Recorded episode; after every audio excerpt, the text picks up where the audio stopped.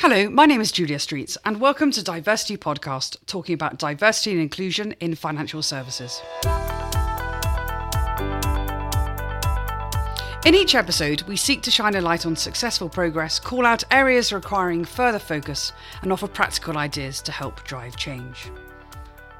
Our episode today focuses on corporate intelligence. All our guests claim that diversity and inclusion makes a direct impact on corporate performance, and today we explore two specific areas in as much detail as a podcast episode will allow. We explore this through two lenses. By hiring more women to senior executive positions described as gender intelligence, and attracting, hiring, and retaining young talent, the question of millennial intelligence. As always, I'm joined by two leading authorities in their fields. The first is Barbara Annis, the co author of Results at the Top and founder of the Gender Intelligence Group. Barbara first coined the term gender intelligence in the early 1990s and advises firms how to benefit from gender, diversity, and inclusive leadership. Barbara, welcome. My second guest today is Dr. Eliza Filby, an academic, writer, and broadcaster specialising in contemporary values with a particular focus on helping firms attract, hire, retain, and motivate young employees. Gen Z, the new graduate intake, also the millennial generation. Firms across many sectors, including financial services, called upon Dr. Filby, Eliza, to advise them on how best to appeal to young talent. Eliza, welcome.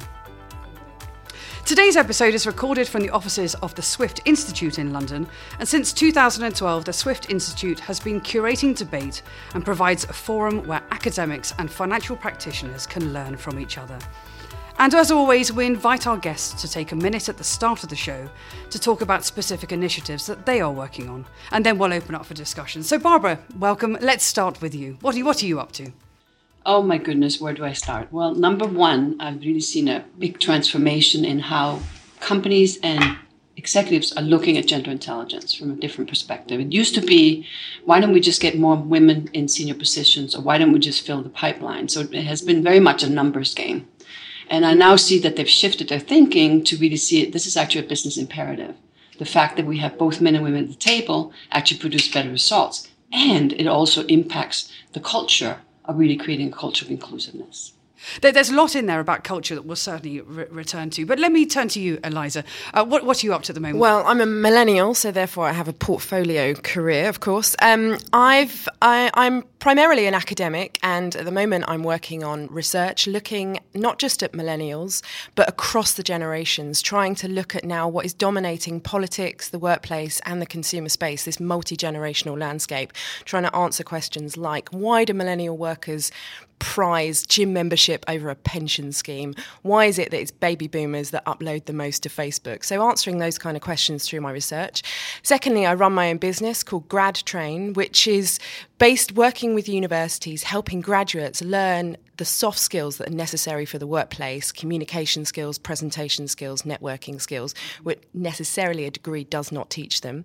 And then, thirdly, my third strand, as you referenced in your introduction, is I'm a consultant. I work with businesses from discrete private banks to major corporations offering financial services, working with them, helping them figure out how can they engage, recruit, and retain young workers how can they get the best talent? How can they get the best out of them? And how can they keep them for the long term? And, and quite often, that you know, the corporate world and the academic world, but also the the changing dynamics of technology in the middle, are, are, are basically either either polarizing or, in fact, represents an opportunity to bring those worlds together. So we'll certainly be exploring that in the show as well.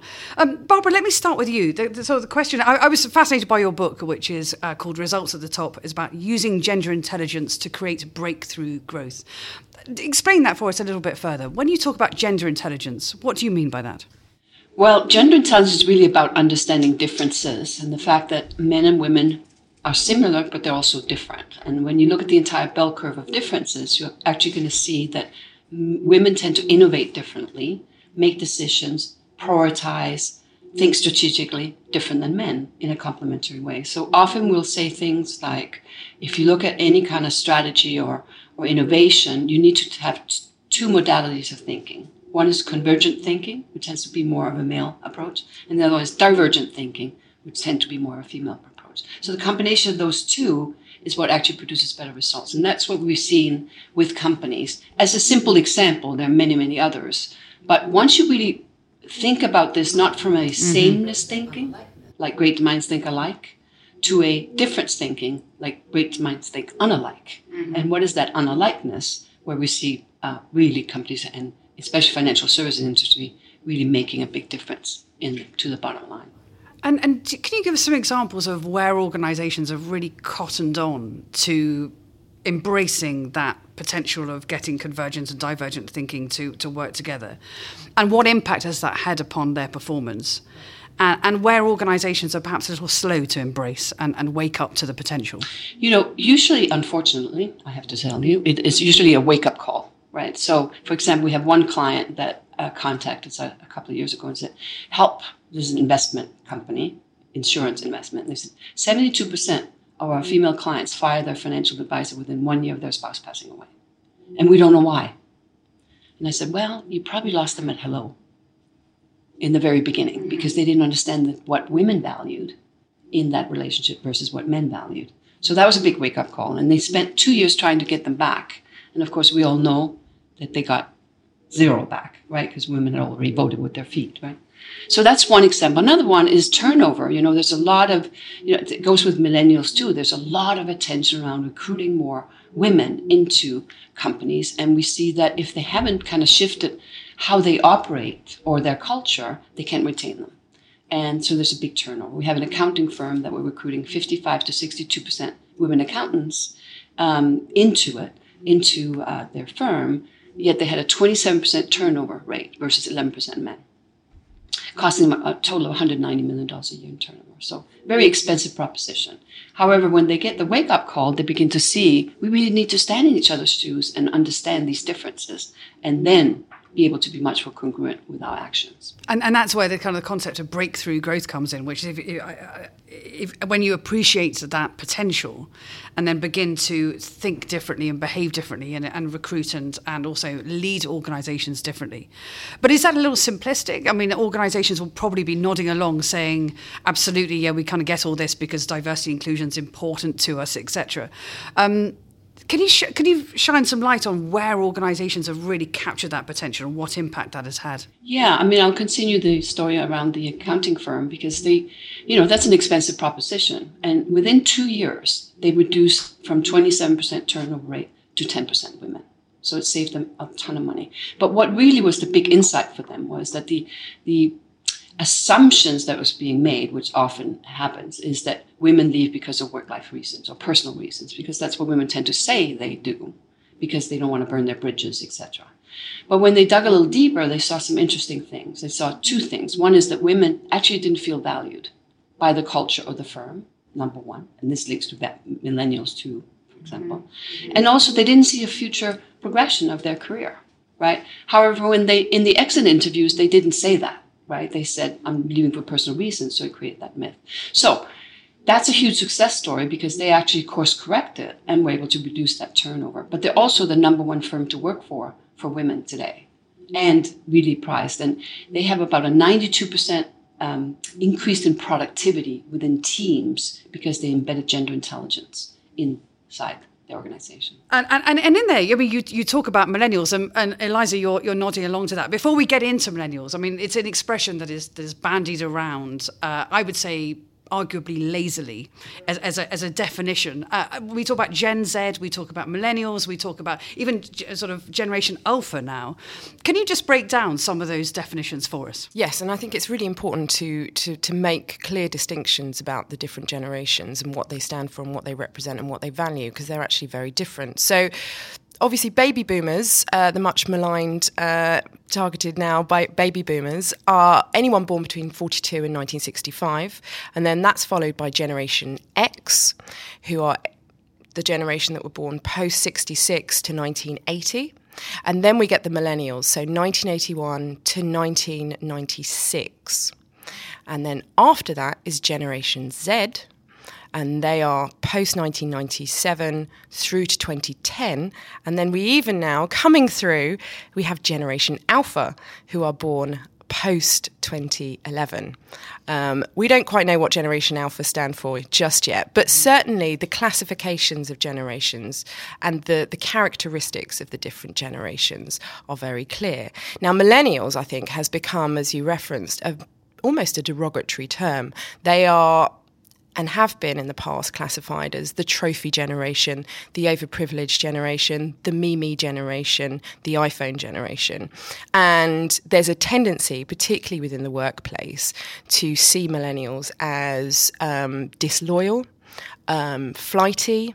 Um, lacking commitment, lacking attention span, lacking a willingness to um, kind of adhere to hierarchical and fixed structures within the workplace. And actually, I think that's an unfair representation and characterization. It's important to understand that millennials as workers prize different things from previous generations. They are, for example, the most educated generation in history. So it's little wonder, therefore, with the fact that global uh, on a global scale millennials 60% of millennials have a first degree 32% of them have a second degree that they prize training in the workplace and they want to know that the that, that their job they, ha- they have will provide training and and education and development for them. It's not something that's secondary it's something that's primary to millennial workforce. I think it's millennials have grown up in the era of social media so they prize a democratic conversation within the workplace. They they aren't interested in a kind of annual review feedback style system. They've grown up in the era of social media where they are everything they post and comment is immediately liked and you get constant feedback on social media. So therefore it's little surprise that in the workplace they pr- they prioritize a sort of constant interaction with management and leadership. Um, so they are really challenging um, managerial and workplace structures and norms and practices. Beyond the millennial generation, because of course already now they are in their 30s, so a lot of them in themselves are in managerial positions, you have Generation Z coming through, and they have been defined by three things primarily. Firstly, the recession, the longest recession in history. Secondly, the rise of social media. So the average Generation Zer has had a smartphone since they were 13, and so their digital footprint uh, has been around, you know has been there for 10 years. So they they are very tech tech savvy and live and breathe technology. And if that technology is not translated or there in the workplace, they they they question you know the, the, the the efficiency of that workplace. And then the third thing is they are living through i believe the biggest seismic moment in diversity and inclusion history. They are challenging gender norms. They are the most racially diverse sexually diverse and gender diverse generation in history. And i think that as they enter the workplace now so the average age of a generation z is is 22 so they're your new graduates coming through they are questioning not just a gender inc- and inclusion, inclusion policy that includes women, um, but one that actually has a much more complex understanding of gender and racial diversity that reflects the world they live in. And, and I think this is where there's a huge. I mean, I'm very excited about the potential, but I'm also quite concerned about this disconnect between organizations that understand. I mean, I, I, speak at so many conferences, and it's all about, you know, data, the management of data, technology, fintech, about, um, you know, embracing new technologies to make organizations much more operationally effective. And yet they have to hire and, and attract young talent that ultimately behaves and thinks and engages in a very, very different way and, and naturally wouldn't necessarily want to work in financial services. They probably want to work for an Amazon or a Google or a, a Facebook. Um, what I'm really interested in is how do we get in, how do or should organizations, and Barbara, you referenced it as well around culture, how do we get organizations to become more appealing? Absolutely. I think the first thing I would say is it requires an attitude change within the organisation. You can't just say millennials need to start at the bottom of the ladder like we did and just keep their heads down and get on with it like we did. So, one of the things and one of the the biggest issues I encounter going into companies is actually trying to convince them that millennials will be the best workforce you'll ever have. You just have to adapt and change in order to accommodate to their mindset. So I think attitudinal change. Within that, I think there is a r- real issue of saying, oh, this is just a HR problem. So one of the ins- kind of absolute core requirements of, of, of, my work is I say I can't just talk to the HR representative. I have to talk to the top heads of the company because this is actually something that needs to filter down throughout the company.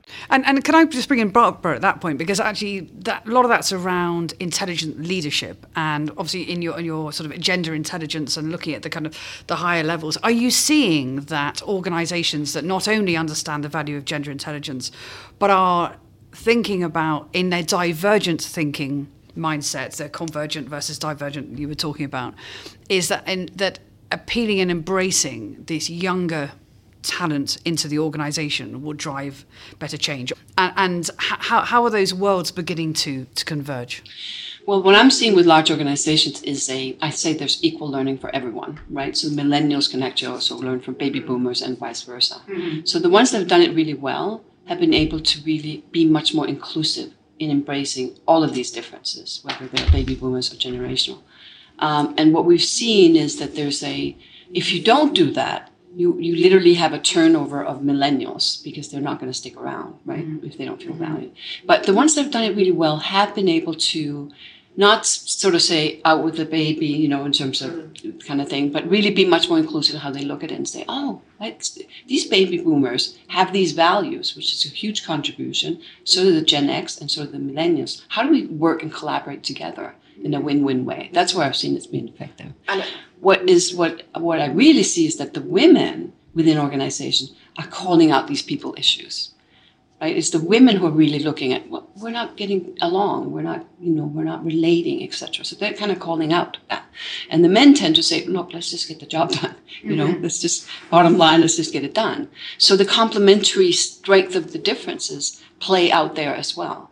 Even millennial women will call it out more. And, and within the organisation, there are now more. Uh, this is a, a fact that I'd, I'd heard. There are more intergenerational uh, there are more generations working in industry and in business today than, than ever before. Is, is and is actually, Barbara's absolutely hit the nail on the head. Is that I go into companies and, and they tell me they have a millennial problem.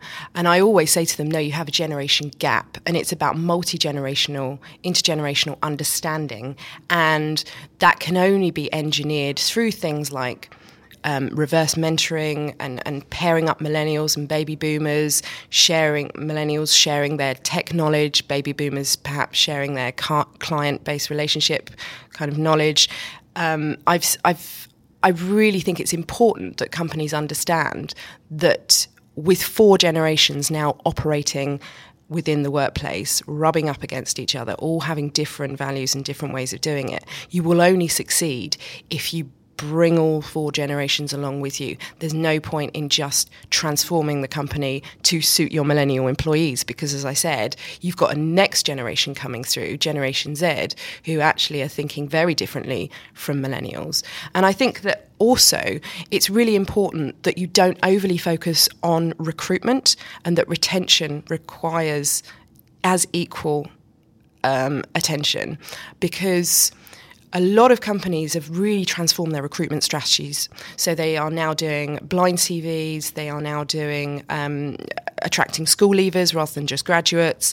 They are now looking at ways in which to promote their um, job adverts, say on Snapchat, really innovative ways to attract young people. What they're perhaps focusing less on, and where I think the biggest problem is actually, is on that kind of post trainee um, moment. So, say that those, those recruits that have been in the company two or three years have done the training bit and now are kind of looking around going, is this where I want to be for the next two or three years? Um, also, I've, what I've seen done really well is companies, private banks, through to accountancy firms that have almost tried to engineer that startup culture that millennials are really attracted to, um, within their organizations and a much more kind of dynamic entrepreneurial spirit um, being generated within that startup and that enabling millennials to think I can stay within this organization, but also actually fulfill and explore all the things I'm passionate about and really interested in. And horizontal um, promotion as well. So, not just saying, well, there's one way up and that's it, but actually moving people around in different departments and different roles. And what that does actually is has an additional effect for the organization because you start breaking down those silos, which can actually really create a staid environment. So I, I really find this an interesting paradox that's going on around when you look at millennials and, and when we look at uh, financial institutions. So I work a lot with financial institutions. And they always say, well, what is Google doing or what's Facebook doing or what are they doing in Silicon Valley? As if they're revering what they're doing. And they have the biggest gender issues of anyone. Sorry, sorry, sorry. Point, yes, yes. Right? The women are leaving in droves. they're not sticking around. The culture sucks for women, right? Um, and so we're doing a lot of cultural work in these organizations to bring in empathy, to bring in more inclusiveness, because it has been a very alpha male, young, young alpha male paradigm in startups. And you, the, the cultural norms that get created aren't necessarily an inclusive cultural norm. And we see that. I mean, we've seen that in the whole movement that has been uh, occurring in the last year or so. Right. So I just wanted to call that out. Mm, yes. Yeah. Um, so again, uh, the technology and what's interesting about financial institutions, they're actually moving towards technology and in an accelerated speed. Right. The question is, how can they do it in a way that's effective via technology, but still bring the soft people values with them? That's really the key. Does Yeah. that make sense? Yes, it does. Yes, it does indeed. And and and are there you seeing different kind of leadership? I don't want to call them training courses, but are you seeing different approaches to leadership to, to make executives more emotionally intelligent, to be thinking about what do younger generations need in terms of how they receive information? Are you seeing some some developments in that area? Well, having done a lot of work in Silicon Valley, the, the big trend today is empathy, right? So you must have empathy. Well, good luck to you, right? And you know, in terms of just calling it out, you're going to be you're going to be an empathetic person, right? So uh, yeah, so we're doing a lot of uh, training around that, but it's a different type of training. It's not in classroom. It's online. It's e-learning. It's real-time learning. So where they can actually partner with Pearson Education to really produce those products so that um, the different generations and also cultures. You know, that's the thing that we also want to think about because in in Silicon Valley or, or technology companies, period, they have a lot of diversity, a lot of Asian, India, etc. Uh, more, more men than women, but a lot of diversity. And when you add those cultures in it, more gender issues can emerge. So it's really more, even more important to provide that training because the intentions are everybody has the best of intentions. It's not like there's any ill intentions, but sometimes there's incongruence between our intentions and our behavior. So how do we create that congruence? And that's part of the e-learning that we're And actually, that links to a really interesting point is that in the rise of artificial intelligence, emotional intelligence is key and often lacking um, and in decline. Um, and I think Barbara's absolutely right. Is is that you need those kind of um, soft skills and communication skills that often are in regression when you spend too much time with computers. um, and and the real challenge for the financial services industry is as they move into uh, great speed, as you said, technology and fintech. Will they? Will it actually set back their gender and inclusion um, agenda um, in order to kind of chase after that that that startup Silicon Valley ethos and culture and and dynamism? And I think that's a really interesting question. I think um, one of the interesting comments I often hear dealing with millennial talent is that they cannot make eye contact. They l- cannot hold a phone conversation. They're great at email. They're great at quick fire, rapid response messaging, but their core communication skills, their ability to speak one on one, their ability to nurture client relationships, their ability to really speak um, in a complex kind of emotional way, in an engaging way, is often lacking. And I think that's where that intergenerational learning can really take off. Is that you know baby boomers or Generation Xers who have learned though that how to nurture that client relationship can teach millennials those core skills. Um, and, and, a really important part of, of nurturing someone's career journey is the ability to give and receive feedback.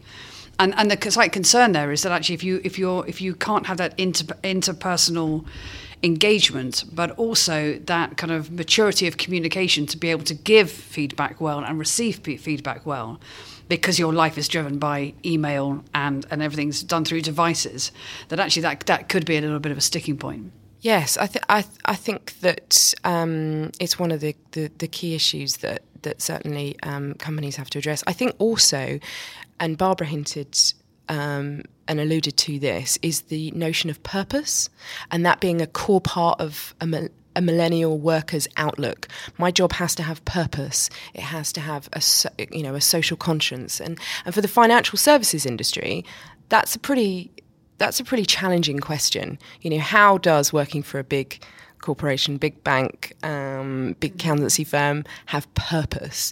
Um, and how can you generate that through the ethos of the company?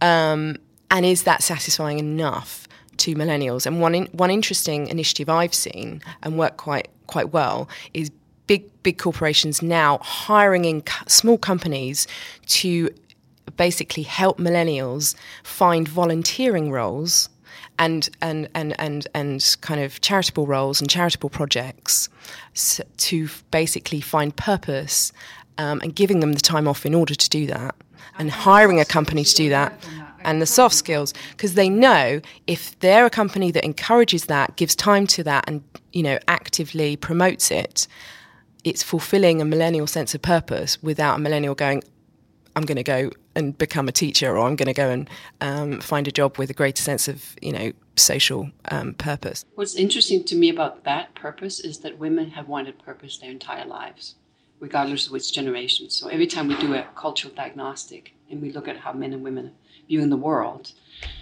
the women women value men value the destination let's get the results. You know, what are we doing the next quarter or this year? That's of great value because that's a win and it's a huge contribution to organizations. Women value the journey to get to the destination.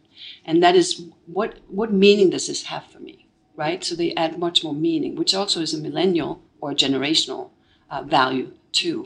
But it's so interesting that all of a sudden we're calling calling out purpose when women have been screaming purpose, purpose, purpose for decades, you know, etc. Right? Which so, says to me potential and a huge opportunity. Absolutely. And, and, and, and the other thing we want to think about is women share. Women share. So on an average, when men have a positive negative experience, they'll tell three people only if it's relevant to the topic. And women will tell up to 32 people, even if it's not relevant to the topic. And that's just verbal. I'm not saying online or with our thumbs. That's even more so.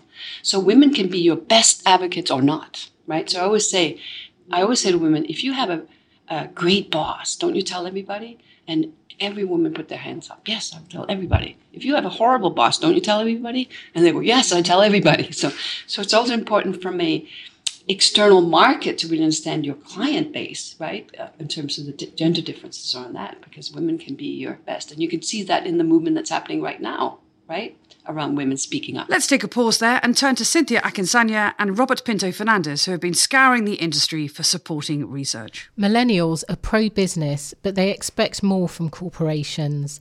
However, in Deloitte's 2017 Millennial Survey, 76% said businesses in general are having a positive impact on the wider society in which they operate.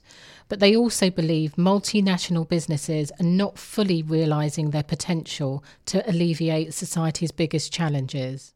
Learning to lead is a big priority for millennials. The same survey states that 75% of respondents believe that their organisations could do more to develop future leaders which opens a massive opportunity for organisations that develop and become known for strong leadership programmes. Thank you, Cynthia and Robert. And links to the references and research can be found on our website, divercitypodcast.com. Remember, that's diversity with a C, not an S. You can also sign up for early notifications of future episodes. And please do follow us on Twitter at divercitypod. And you can find us on all good podcast channels. If you've enjoyed the show, we'd really appreciate a rating. It all helps promote the episodes.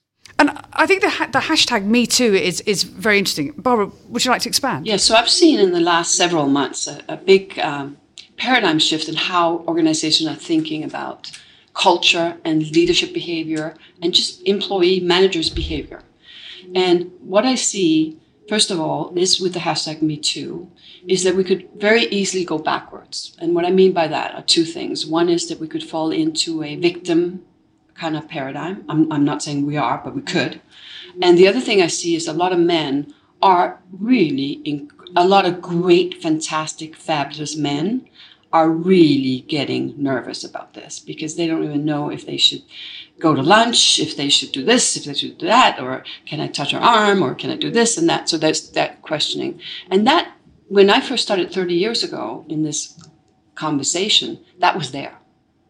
Men said, I don't know how to be polite, I don't know how to be respectful, right? So we could fall that. What I'm seeing, the shift is the how of it. How can I be inclusive and how can we hold uh, people behavior. So we have a lot of people in uh, companies in New York and a lot in Chicago and in Los Angeles right now who are asking questions like how can we measure behavior?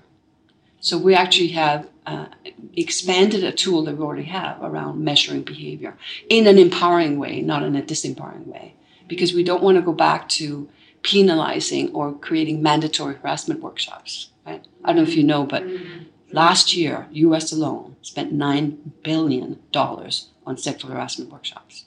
And there was zero correlation to changing attitude or behavior. It actually created a suppressed environment and it hurt both men and women. And, and, the opportunity there is about reframing the conversation in a different way because, uh, and and it strikes me that with a younger talent, and I'm deliberately using the expression younger talent to be all embracing in in in that context, to, to be engaged with that and helping to frame that. Do you think this is something that that, that, that younger executives are thinking about? The Me Too movement does represent a seismic shift, a seismic moment in gender relations, and there is a danger that within the workplace, men are afraid or feel, you know, constrained and don't know how to behave, and women bracketed as victims, and that's not healthy for either uh, sexes.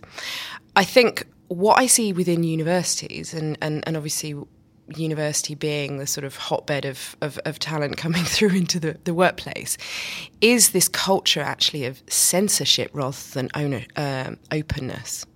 Um, trigger warnings, um, um, no platforming for speakers, uh, an over preoccupation with oversensitiveness when it comes to language, um, material being used within university courses, all of this kind of culture of actually censorship rather than openness. And I think that's when you speak to university students, they take it very seriously.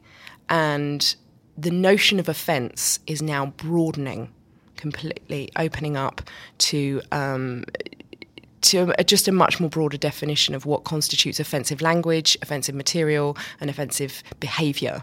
And that's also not and, simply in gender. I mean, that, that's across, you know, kind of oh, ethnic, across the board, yeah, across absolutely. the board, racial diversity, yep. uh, gender, sexuality, you name it. And so that I think that culture of censorship may end up when you have those recruits entering the workplace, changing work culture again in a different way um, and, and and it's for companies to to to sort of figure out how they will how they will navigate that. Um, I th- I think that the Me Too, and I'm putting a more positive slant on it. I think the Me Too campaign has does represent a moment when women, and not just women actually, but primarily women, can finally say this happened or that's inappropriate or there is an empowering element to what's going on. And I don't think that should be lost um, because, as we know, certain kinds of inappropriate behaviour, be it verbal or physical, have gone on in the workplace for far too many years and it's been hush hushed, it's been silenced, and it's been allowed to be covered up. And for far too long, certain men not all men, but have been allowed to get away with it. And I think what's refreshing is that millennial women and the kind of new recruits coming through, the young talent, they just don't have traction for it at all. And there's a sense in which they they won't even consider being silenced. They won't even consider being hushed up. It will be behaviour will be, you know, called out as soon as it happens. And I think that's such an encouraging and powerful and an powerful thing. So, as we come to the end of the show, I'm, I'm interested to know what are you optimistic about? What, what, what excites you at the moment?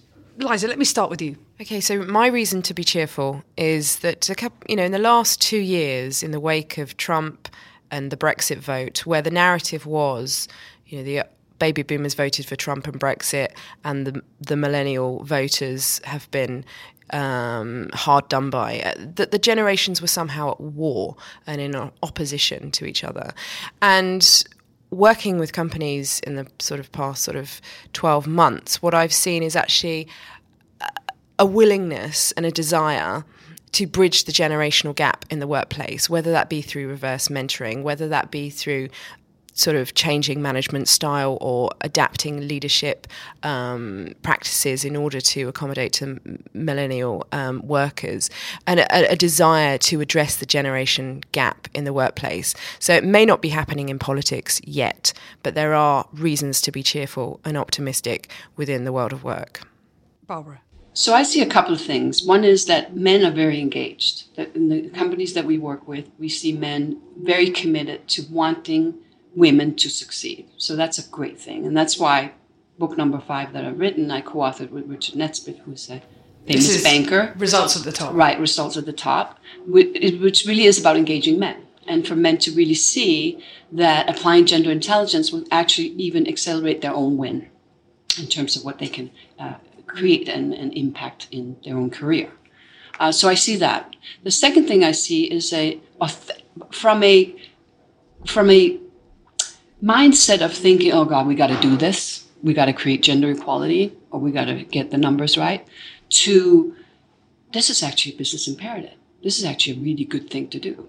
So I see that positive mining the gold in having more women versus having to do that in terms of quotas is, is seeing it as a business imperative. So there's two two things that I see that I feel are very positive. Wonderful. So Barbara Liza, it's been a fascinating discussion. Thank you both for taking the time Thank to join you. us today. Thank you. This episode of DiverCity Podcast was produced by me, Kieran Yates, on behalf of Julia Streets Productions. Thanks to Cynthia Akinsanya and Robert Pinto Fernandez for their insights. You can find out more about the guests on this week's show on our website, divercitypodcast.com, and that's diversity with a C, not an S. Whilst you're there, you can also sign up to our newsletter for all our latest updates. To be sure of catching all our future podcasts, subscribe to our feed in iTunes or your favourite podcast app. And if you've enjoyed this episode of DiverCity, remember to give us a rating or review in iTunes. It all helps promote the show to a wider audience. Finally, our Twitter handle is at DiverCityPod. Thanks for listening.